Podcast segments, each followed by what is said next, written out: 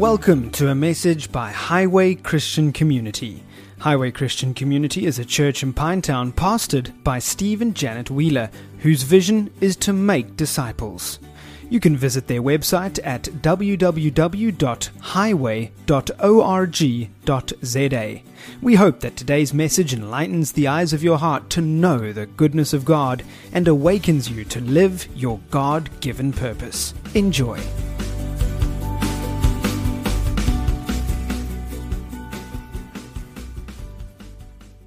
Well, good morning to you at home. Wasn't that a great time we've had this morning? Just to remind you that we're going to be crossing over on Sunday mornings at half past nine. So join us for worship and some family news, some community happenings that are taking place. And we'll try as best as possible to keep the ministry and the preaching to about 30 minutes and start fairly promptly at 10 o'clock as people have limited data and we want to encourage as many as possible to come online. Well, I must say to you this morning that I'm really excited about this passage of scripture in Matthew 16 that we've been looking at over the last couple of weeks. It sort of captured my heart and it's reaffirmed the importance of what Jesus is doing on the earth today come COVID or no COVID, come AIDS or no AIDS, come uh, cataclysmic happenings in the, the atmosphere, it's not going to change what Jesus intended to do on this planet. And his kingdom is an ever increasing kingdom, it's an ever expanding kingdom. And his instrument for bringing his kingdom into operation is through his church. And I love this passage in Matthew 16 that we've been studying over the last couple of weeks. And I'm going to continue this morning along the veins of Matthew 16, but where specifically Jesus said, I'll give you the keys. Because there are some things that are not allowed in heaven, and there are some things that are allowed in heaven. And he says, It's those things I'm going to position you with keys to open and close. It is such a powerful message and understanding this. So, over the next couple of weeks, I don't know how many I'm going to get through this morning, but I am going to be unpacking these over the next uh, while and invite you to come and join me as we begin opening and closing some things that are not permitted in heaven and shouldn't be permitted on earth. And some things that are allowed in heaven and should be allowed here on earth. Jesus spoke to his disciples and he asked them who they thought he was. And we saw last week it was on this revelation that Jesus is the Christ, Jesus is the Son of God. He said, I'm going to build my church. We've got to know who this Jesus is. And then he goes on and he says, I'm going to build my ecclesia. They were familiar with what that meant. They knew it as a, a conventus of a delegation representing the government of Rome. But this delegation, this conventus, wasn't just limited to the visible realm of the kingdom of Rome. This kingdom was going to have authority in the unseen realm.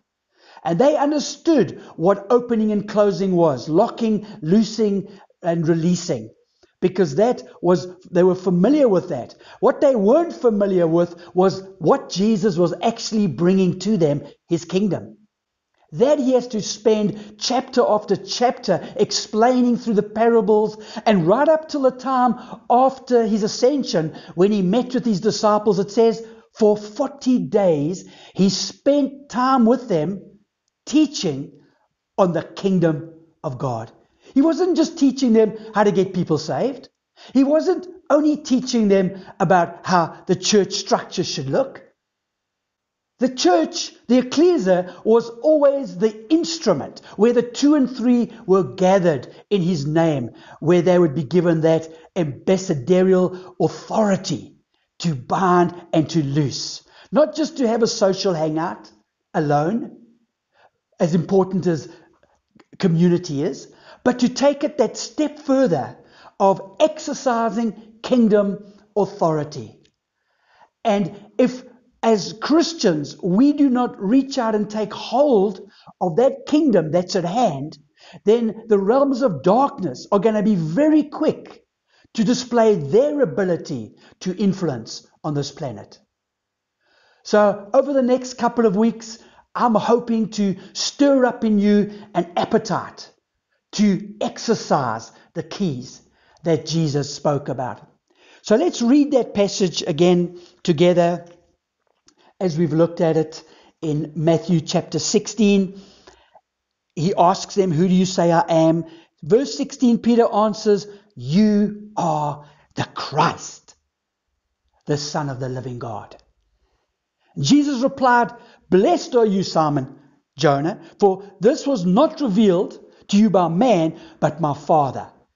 And that is so important because the revelation of who Jesus is comes by the Spirit of the Father, not by human reasoning and cerebral, empirical data. It comes by the Spirit of God. He says, and that's what I'm going to build my church on. And verse 19, I will give you the keys of the kingdom. If we were sitting in church this morning, I'd say, say keys of the kingdom. Whatever you bind on earth will have been bound in heaven. Now, the NIV doesn't bring that out so well there.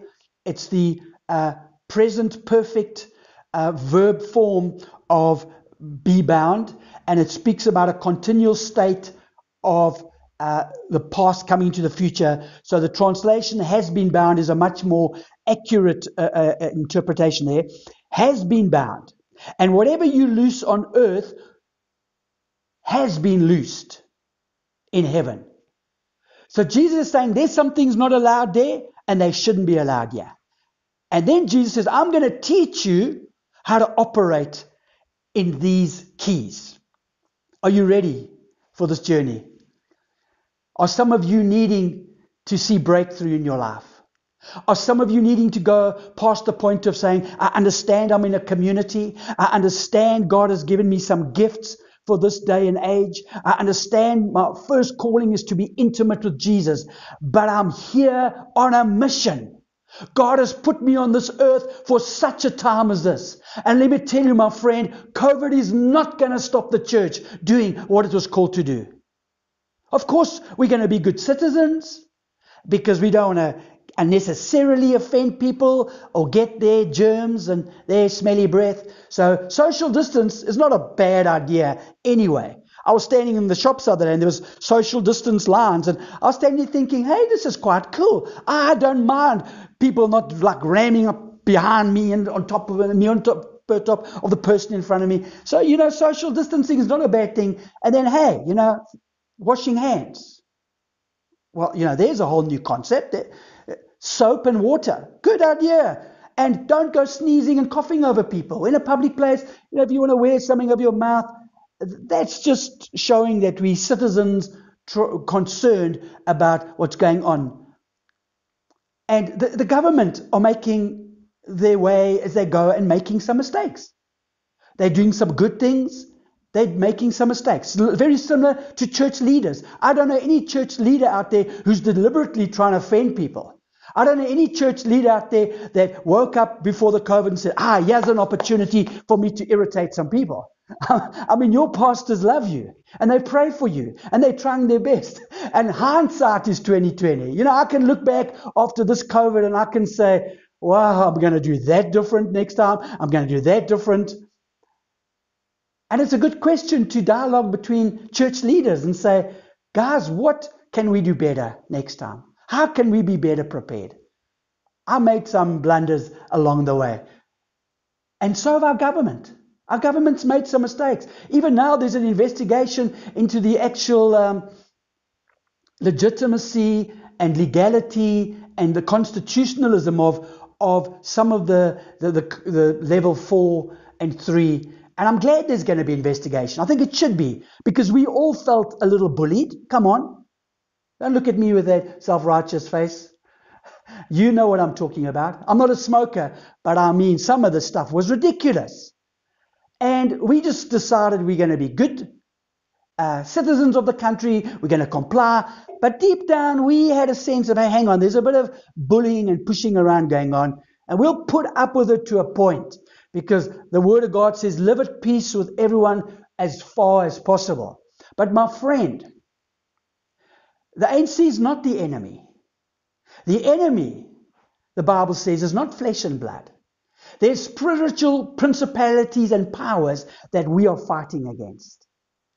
And we've got to be very careful we don't take our eyes off the real battle and start looking in the natural and finding a scapegoat and finding someone to blame. And I think it was that minister uh, of parliament. I think it was that government party. We've got to be very careful. We've got to pray for our government. We've got to uh, honor them, do our best. But our war is in the spiritual realm. We need spiritual weapons to engage our spiritual enemy. We've got to be very careful at this time that we don't shrink into a place of being so self protected and so concerned for our health that we forget where our real battle is. And I want to say to you, your, as your pastor, take the precautions, but be very careful of a spirit of fear and an anxiety that is not from God. You see, we've heard this over and over that God has not given us a spirit of fear. But right now, the church is being under attack like maybe not since the last great persecution. There is an enormous attack of, on our faith, on our confidence in God. And we're not going to be reckless, but we're also not going to compromise. I want to say it publicly here. I might get into trouble for this, but I'll take it on the chin. In fact, I'll even have to stand before a judge if it came to that. But we're going to be baptizing some people. We're going to baptize. There have been about 20 conversions that have taken place over this COVID time. And these people want to be baptized. So when I go to my Bible and it says, Who shall permit these people from being baptized? There's water. We're going in there. You are Steve, but that's illegal. What about social distancing? I don't know. When I've got to choose between the Constitution and my Bible, I'm sorry, friends, this is going to trump. And that's not a rebellious spirit. That's not a, a, a stirring up antagonistic spirit. I, I want to be honest to my conscience. But my friend, my conscience to God is number one. My conscience to this is number two. And then my conscience to the state comes after that. So we're baptizing people. Yes. We're getting in the water. We're going to be standing with them. We might have uh, face shields. We've got these plastic face shields now. They say water is very good to wash off COVID. So who knows?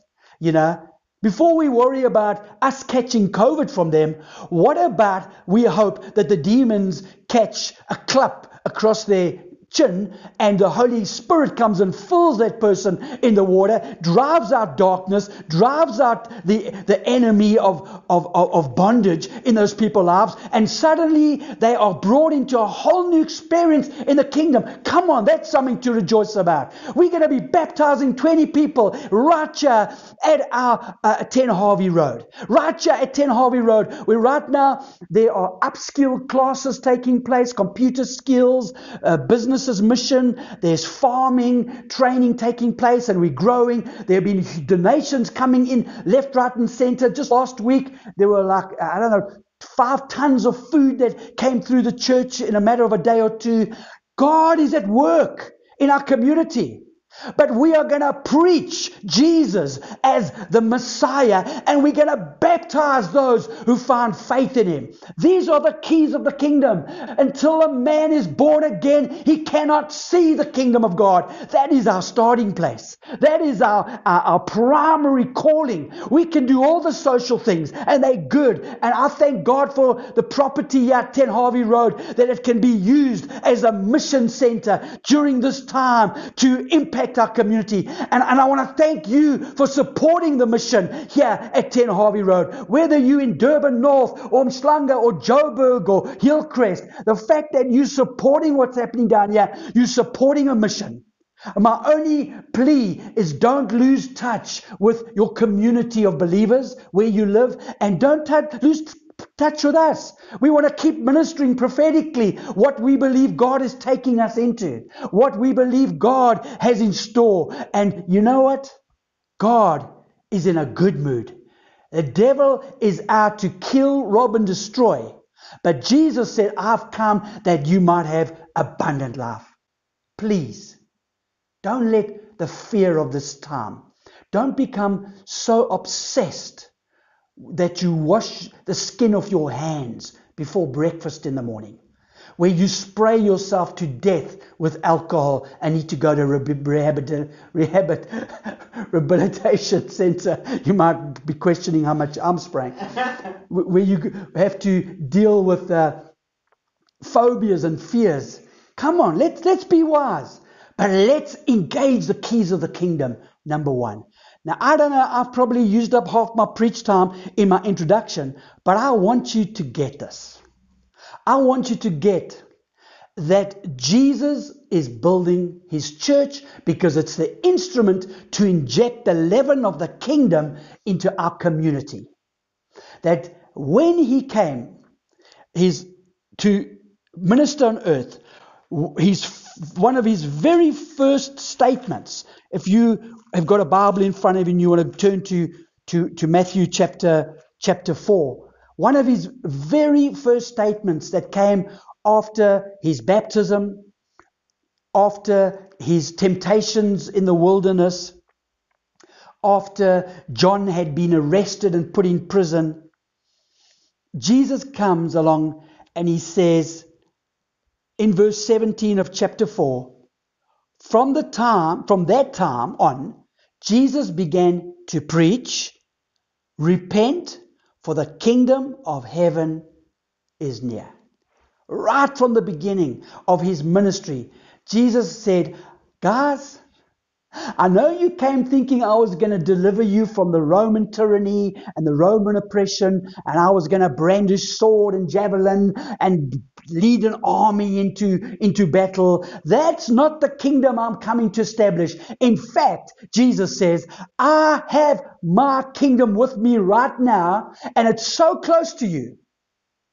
It's so close to you. In fact, it's within reach. It's at hand he says. It's close enough that you can stretch out and take hold of it. That's the kingdom that Jesus is coming to establish. It's the king's dominion. Kingdom. The king's dominion. It was the same dominion that God gave in Genesis when he created man and said, Go into all the earth and replenish it and subdue it and have dominion. They started in a little garden that was their beachhead. There was chaos upon the planet, the Bible says. And they were going to go family by family, community by community, uh, uh, city by city of worshiping, God obeying, God loving believers, walking in faith in God's word to them and, and re-establish his kingdom over this planet. But we know that fell when man rebelled and committed high treason against God's orders and committed mutiny in his heart. And God never gave up on his first commission. And that's why he raised up a nation of Israel that he incubated his promises of a Messiah who would be the last Adam. And the last Adam would come and recommission the people of God to take dominance back to the kingdom of God. Jesus came as a man with the same limitations that you and I have. Jesus didn't come on a fiery chariot with uh, advantages that we never had. He came and had a walk in a right relationship in righteousness because he chose and did not sin and did not have a sinful nature. But because of his righteousness, he lived as all believers would in the future who would receive his righteousness. That is the genius of the gospel. Is that Jesus came to recommission us, to take back the king's dominion, which he brought with him. And he said, You born again? You enter the kingdom of God, and now we are going to take the keys of that kingdom and we're going to begin releasing the things that are already released in heaven, and we're going to begin binding the things on earth that are not permitted in heaven. So Jesus came and restored the mission, his central focus was that the kingdom was coming and he was going to do this through this church, this ecclesia that was unstoppable. The gates of hell could not uh, prevail against it. And when Jesus said, now, now, if you're making notes, if you are wanting to write these keys down, apologize, I'm taking a bit long and it's going to take maybe a few weeks. But the first one, and this is the one I want to deal with here today Matthew 4, verse 17 Repent, for the kingdom of heaven is at hand. Repent. It's the same word Peter used after Pentecost when the people cried out, What should we do? And because there's such a misunderstanding of what it means to repent, we've got so many false connotations to that word. I need to pause there a little bit. I need to just spend a little bit of time unpacking. Or else we start with the wrong foundation, moving into the first key of the kingdom is to repent, for the kingdom of heaven is close enough that we can take it. You see, the very word repent, uh, the, the Greek word metanoia, has got packed into it the concept of a mind that is changed. It's a, a, a turning away in our noia, our mind, our thinking.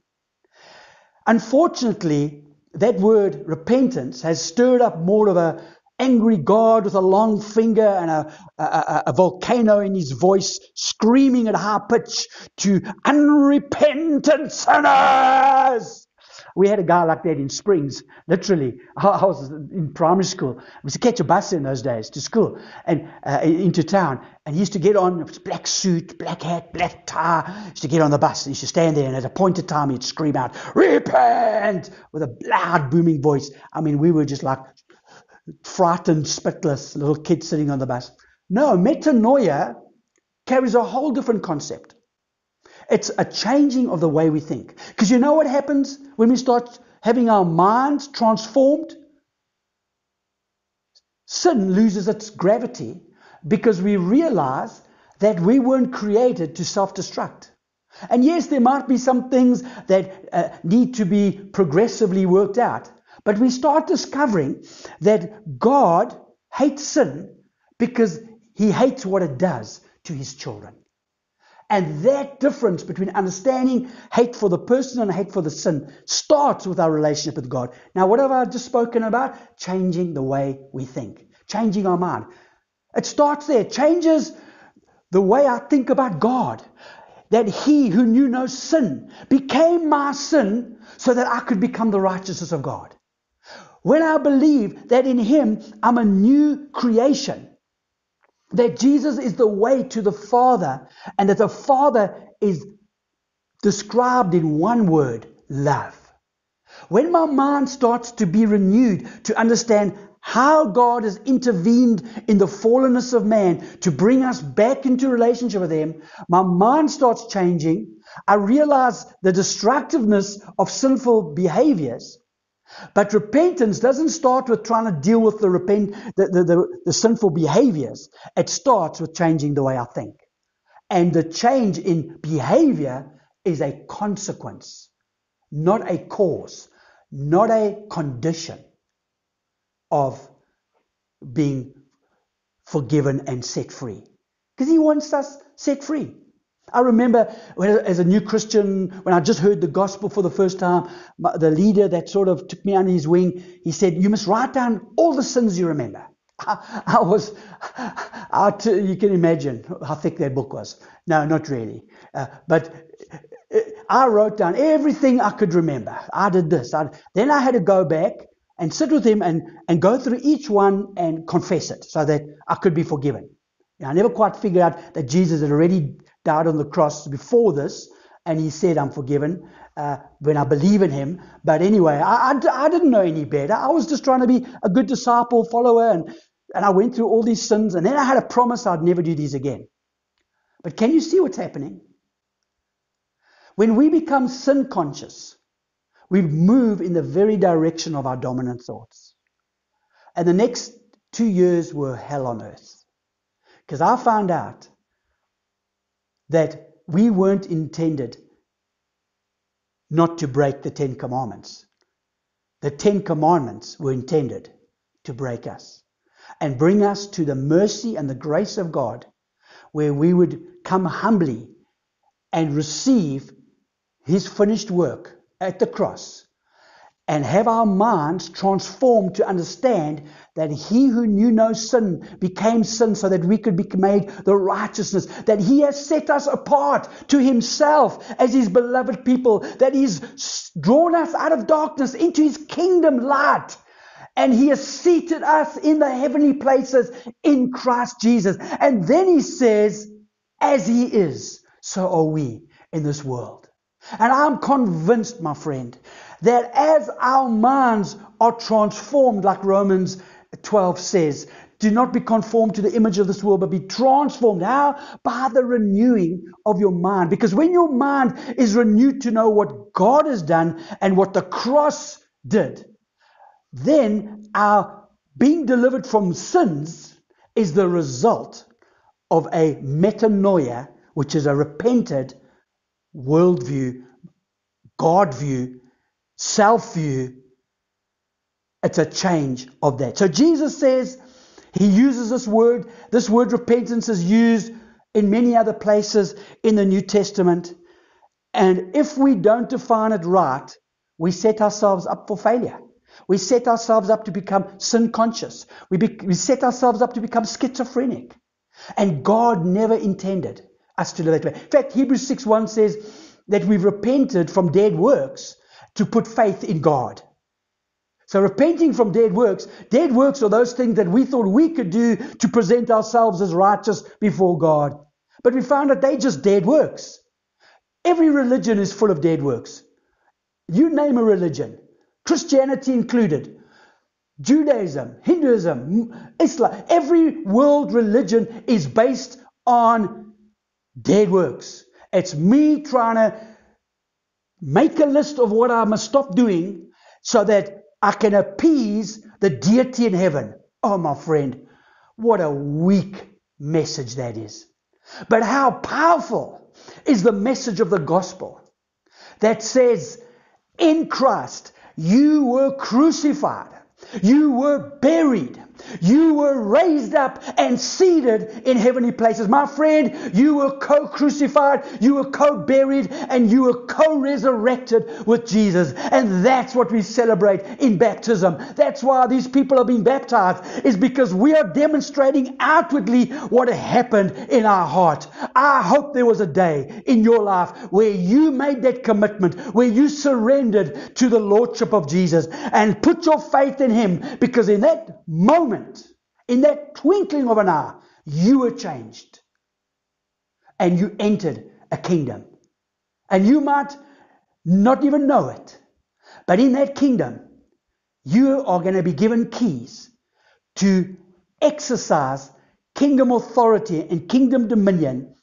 And if believers don't rise up and reach for that kingdom at hand and apply those keys, then the realms of darkness are ready to display their ability to influence.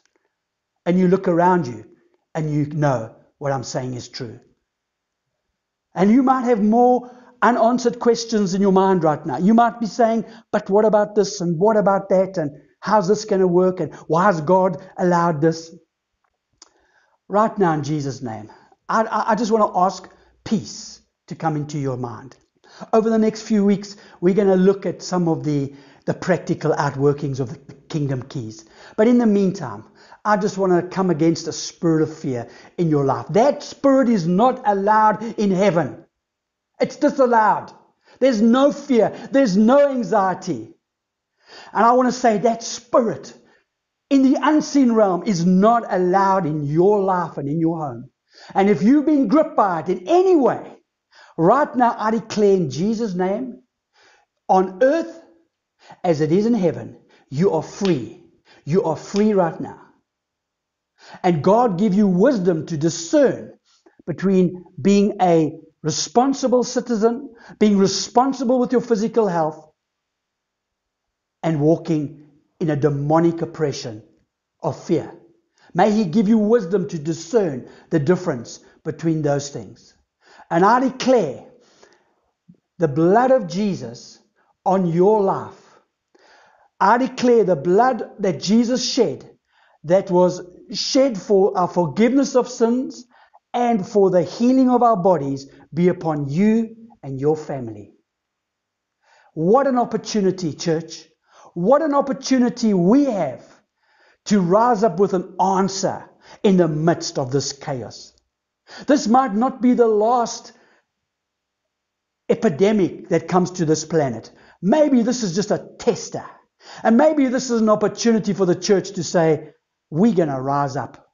We're going to believe God like never before. We're not going to tell, let the media tell us what to expect. Hello? No, no, we're not going to let the media tell us you must expect to get sick then and sick then. We're going to say, no, hang on. We're going to expect that God is our healer, God is our protector, and we're going to rather die believing that than live accepting an inferior reality.